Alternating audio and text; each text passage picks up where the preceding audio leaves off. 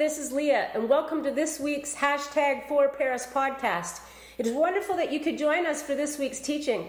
I'll explain a little bit more about who we are at the end, but for now, let's jump right in.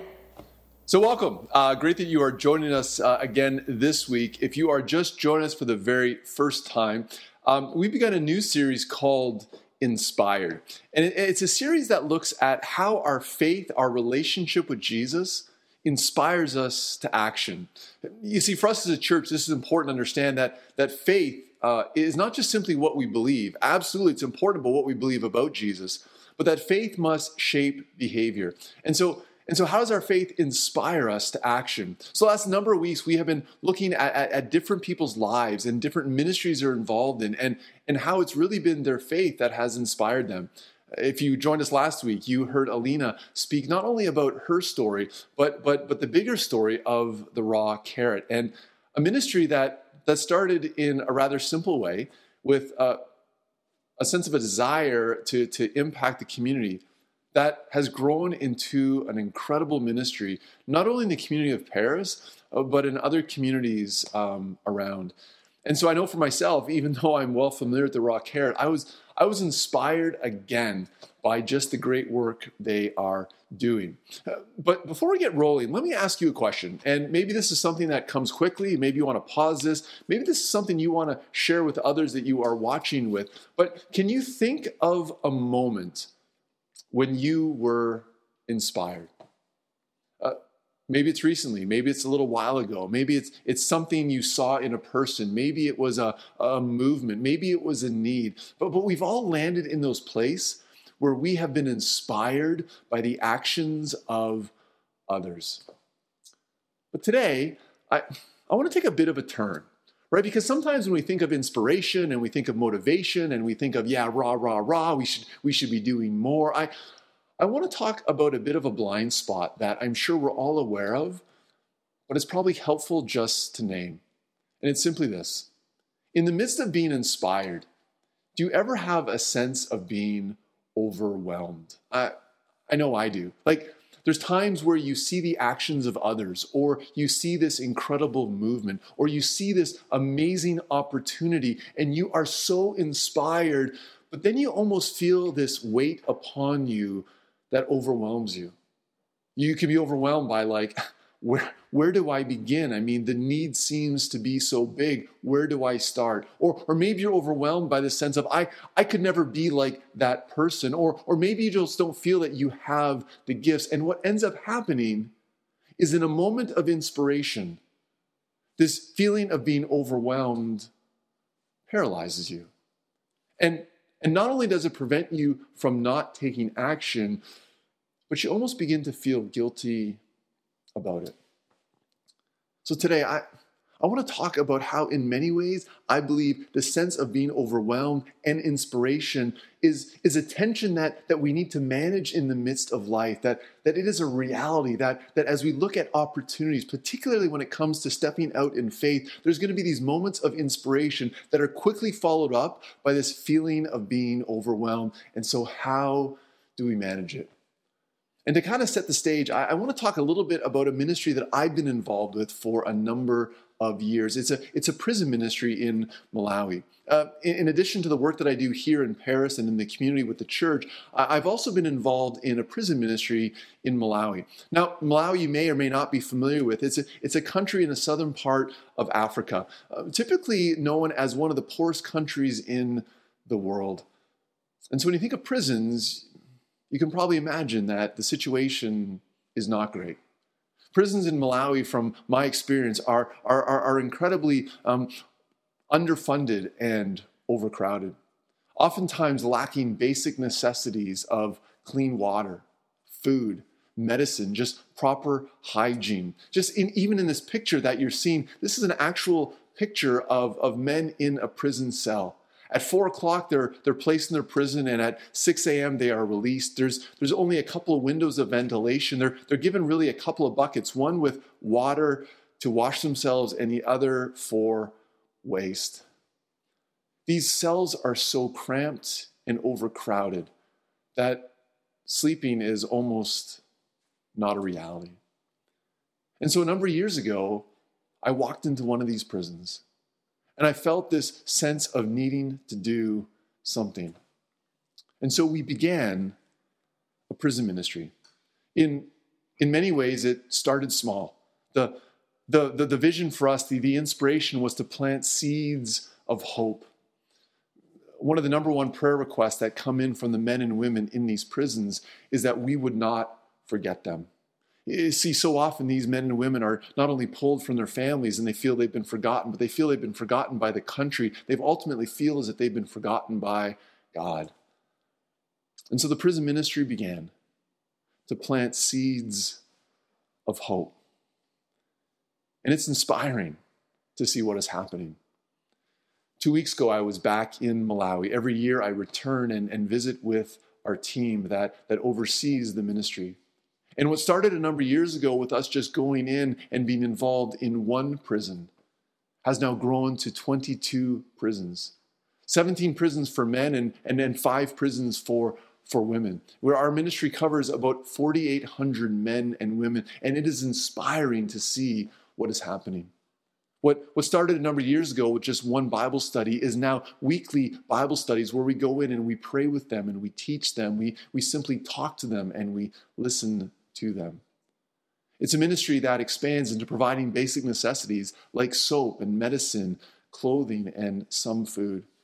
It's, it's absolutely inspiring to see that a ministry that began with basically nothing now has a budget of, of close to $70,000 of, of, of money and funds that go directly to help these men and women in some of these darkest places. It's always inspiring for me to go back and to hang out with what I refer to as our big four the two Hastings, Leica, and Rami. They are the individuals who really oversee this ministry, who are involved in, in, in, essentially going into about five or six prisons each to, to deliver this incredible ministry. But in many ways, that's the big picture. But as I was there uh, about two weeks ago, it was inspiring for me to see the personal transformation that was taking place. On one particular day, uh, we were driving out of Blantyre to Liwonde, and unfortunately, one of the vehicles we were in broke down. And as we were hanging out on the side of the road, suddenly from a bit of a distance, we, we heard this man shouting, Abwenzi, Abwenzi, Abwenzi, which in Chichewa means friend. Coming towards us was a man who was a former inmate who noticed and recognized Rami, someone who'd become like a father figure to him. And after a moment of embrace and chatting, this, this man began to look at the problem. Fortunate for us, he was also trained as a mechanic. Well, in a matter of moments, he was able to fix our vehicle and sort out our problem. But for me, the bigger story was here was a man who in prison created a friendship with our team, a friendship that continues to last. And it was inspiring or I'm inspired by the very fact that, that Leica, one of our team members, as we're recording this, is in Kenya, being invited to speak on our ministry and the impact that it's having upon women in prisons. Like, who would have thought years ago when we started this ministry by just going into one prison that, that we would now be getting recognition internationally to come and share what we are doing with others? Like, talk about inspiring or it was so inspiring to, to return to Malawi and to be a part of a graduation of a new initiative. We, we, we've started theological education and leadership and discipleship training, a, a one year certificate course where we begin to train inmates so that they can be better equipped, so that they can not only be a part of our ministry, but, but our hope is that upon their release, they can be valuable leaders within their own church communities. And so it's so inspiring to, to see these men and women get a day pass to be released from prison, to come and participate in a graduation ceremony, to stand with them, 33 of them, men and women, caps and gowns in the whole nine yards, as they celebrated with their families. An incredible accomplishment. Or it's inspiring to see the prison ministry and the impact of transformation here is, here is Hastings. He is one of our newest team leaders, a former prisoner. A number of years ago, he was sentenced to 12 years in prison for theft. At the time, he had no faith. He was, he was far away from God. He was an alcoholic and found himself in prison. Well, in the course of years, he came in contact with our ministry, eventually giving his life to Jesus and becoming a leader within the ministry. Last spring, after six years, he was released, he was pardoned. And upon his release, he joined our prison ministry. So now he's going into five prisons and, and sharing the hope that he has found while in prison with others.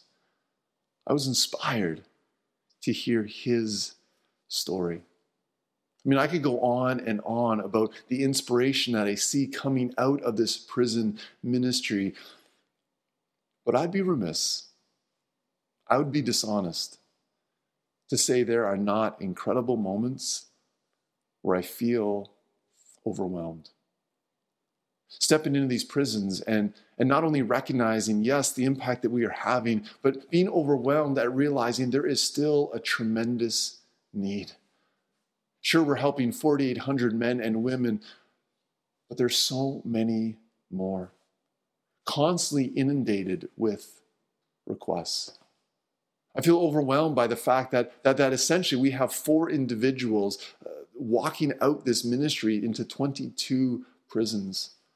Like just the expectation upon all of them. And so as I think about the prison ministry, as I think of, of just how inspiring it is, I, I also get this sense of at times being incredibly overwhelmed. And so, how is it that I respond? Maybe for some of you, you can, you can land in this place where, where you feel inspired to do something, and at the same time, you too feel overwhelmed. There's one particular verse in the Bible that I continue to go back to time and time again that, that for me really reminds me of how do I hold this tension of inspiration yet being overwhelmed in balance so that it keeps me moving forward. It comes from Proverbs verses 16 9. Proverbs is found in the Old Testament. It's a, it's a book of wisdom. And it, I love the book of Proverbs because it often speaks into the moments of life that allows you to step back and reflect upon how you too can respond. And Proverbs 16 9 says this We can make our plans, but the Lord determines our steps. For me, the, the key word is but because it, it separates two key thoughts in the midst of this passage. It says, We can make our plans. I believe there's times in life where, where God puts us in a place or, or drops us in a moment or, or, or, or exposes us to an individual, and we are inspired and we begin to make plans. We, we want to take initiative, we want to take a step. For us as a prison ministry, our, our, our initiative was to plant seeds of hope. But the proverb goes on the Lord determines our steps. That ultimately it's this belief that it is God who is in control. As I think back to the prison ministry, I have seen this time and time again.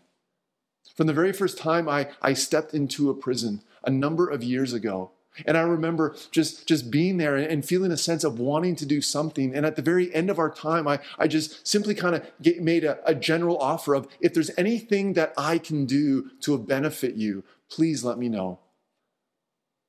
I was making the plans. In less than 24 hours, a prison guard showed up to my church office with a note from those very same inmates asking me to come and lead them in Bible study. God was determining our steps. Or I think in, in 2016, as we returned to Malawi and we, we were seeing the prison ministry kind of grow a little bit, we had gone from one prison to two prisons. And, and I remember Rami coming up to me very specifically, and, and he was excited and he was inspired. And, and he's like, Joel, Joel, Joel, what if, what if we start visiting more prisons? At that point, I thought we're doing we're doing pretty well, Rami. Like we have limited resources, we have limited time. Like like two prisons is good. Like like more prisons, four prisons. That that that's going to push us a little bit far. And I remember Rami with a glint in his eye and a big grin on his face said, "Joel, why don't we try and see what God is going to do. At the time, I didn't realize it, but as I look back, in many ways, Rami was reminding me of Proverbs 16 9. We make the plans, but God determines our step. I remember during COVID, seeing the, the prisons closed down and us not being able to be a part of what was happening and, and feeling a sense of being overwhelmed and wondering what can we possibly do and it was in this moment that god was determining our steps where suddenly we, we literally pivoted and we started writing Bible studies. You see, previous to COVID, we would, we would go in and have an hour and a half, two hours to spend in Bible study and prayer and conversation, and then we'd go away and come back the next week. Well, with COVID, we couldn't do it. And so with COVID, what we started to do is we started to write out the Bible studies. We would deliver them to the guards who would give them to the inmates. And now suddenly they were leading the Bible studies and the discussions. Well, in the last two years, we have seen more of an impact. More people come to faith than in the previous years combined. You see, we had made the plans, but it was God who was determining our steps. Or even as recently as last week, as I was sitting with our team in Malawi and, and just talking about what are the next steps for us moving forward, we, we came to the realization that just with inflation alone, we're going to need to increase our budget by 15%, close to $10,000. And I was already thinking, like, how is this going to happen? God, what, what is this going to look like? Last week, David, my father, was at another church speaking, and he was just briefly talking about the work that we're doing in Malawi. Made no mention of the need. Wouldn't you know it? At the end of the service, a couple walked up to him, handed him a check for $10,000 to go towards the prison ministry. We can make the plans, but it's God who determines our steps. As I think about my life, as I think about the prison ministry, steps of faith means there almost needs to be held in tension these moments of inspiration along with this feeling of being overwhelmed because then we know that God is likely in the mix. And so, how do we respond? How, how do we respond in practical ways? Because the last thing I want this to be is just for this to be yet another rah, rah, rah. What else can you do? How do you step out? And so, let me offer you two valuable lessons that I have learned in my life, that I have learned through the prison ministry, that, that I hope and believe will be beneficial to you. The first one actually comes from uh, an African proverb. And it's simply this How do you eat an elephant? One bite at a time. You see, I think a lot of times we, we find ourselves in situations and moments where, where we are inspired, but then suddenly inspiration suddenly leads to a sense of being overwhelmed because we wonder where do we start? How do we begin? What do we do? What if we took that first step? You see, I think sometimes we do ourselves a bit of a disservice. That whenever you see a movement that is making a big difference, or whenever you hear a story of a person who is incredibly inspiring, the problem is we go to the end of the story and we see the impact at the end of the line. What we need to do is back it all the way up to the very beginning and see and realize that every great moment and movement in history started with an initial step, an initial light. And it was from that that it began to grow, to grow. Same, same is true for us when it comes to the prison ministry. We're, we're involved in 22 prisons today, but it started with one prison, with one offer. And then God took it and began to use it and to grow it. And so when you are inspired, don't think of what the end result may be. Ask yourself the question what is my first step. And then give space for God to determine what happens next. The second thing is to recognize that when you are overwhelmed, that's actually probably a good thing because it begins to remind us that God must show up. One of my favorite miracles in the New Testament is the miracle when Jesus feeds the thousands. It's found in John chapter 6, and we're not going to go there today, but, but maybe today or this week you want to go and you want to read it.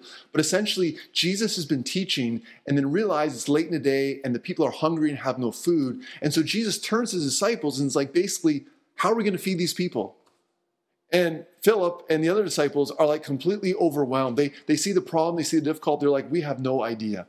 But there's one guy, a guy by the name of Andrew, who shows up with a little boy's lunch, some fish and a little bit of bread.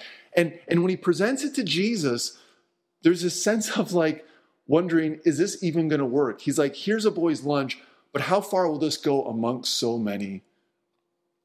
And as you keep reading in the miracle, you see Jesus took it, he blessed it, he distributed it, and everyone had enough, more than enough. You see, when we take that first small step, we realize that, that nothing is insignificant when placed in the hands of Jesus. For me, when I think about the prison ministry, I see this over and over and over again. I, I don't know what this next year will hold. I don't know what the coming year will hold. But I know that we have a plan to plant seeds of hope, but it's God who will determine our steps. Let me ask you, let me get a little personal. Is there something that God is putting in front of you? Maybe there's been a, a moment where, where you are inspired. It could be at work, it could be at school, it could be within your family. Maybe it's maybe it's inviting someone to come to church. Maybe it's it's it's starting a new initiative. Maybe maybe it's just it's just doing something, but you feel a sense of being overwhelmed. And and here I think is the problem sometimes is we try to figure out every step before we take the first step.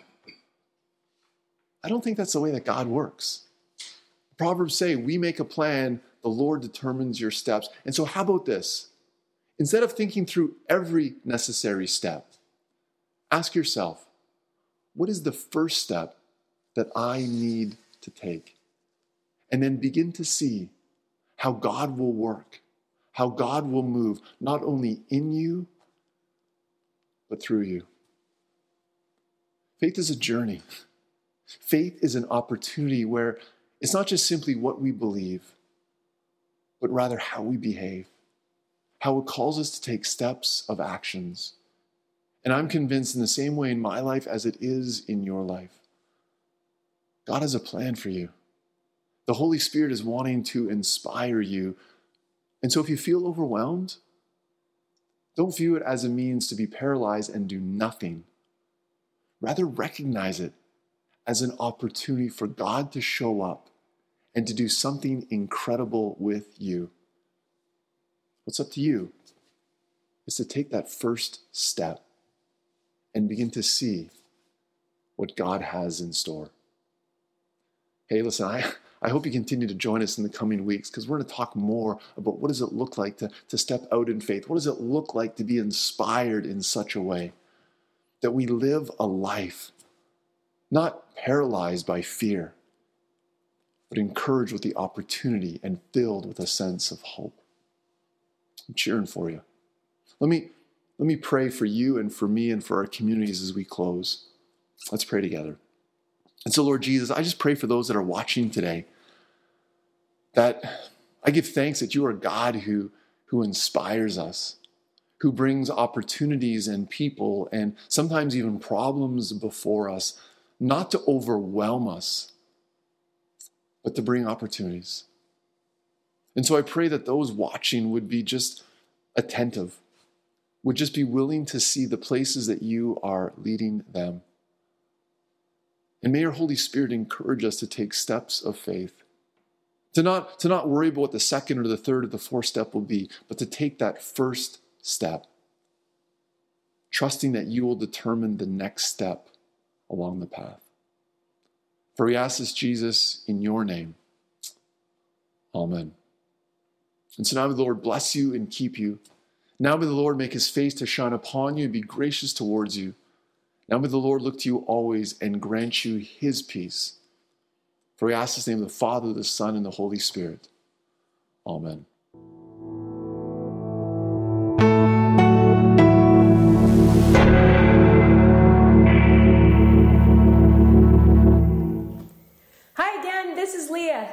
Listening to our podcast today. We hope that you were encouraged by what you just heard. Just so you know a little bit more about who we are, hashtag for Paris, our church is about creating a culture that shows people that we are for them and for our local community. Jesus invites us to experience a meaningful life with him and others. So we meet every Sunday morning in person at the Paris Presbyterian Church at 10:30 a.m. and throughout the week in various home groups and pubs here in Paris. It is here that we experience authentic relationships and we grow deep in our faith journeys together.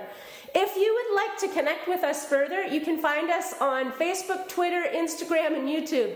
And it is here that you can find links to any of our other audio and video podcasts, sermons, and you can track with what's happening with us each month. Please go straight to our website for more information now about our home groups and how you can get involved.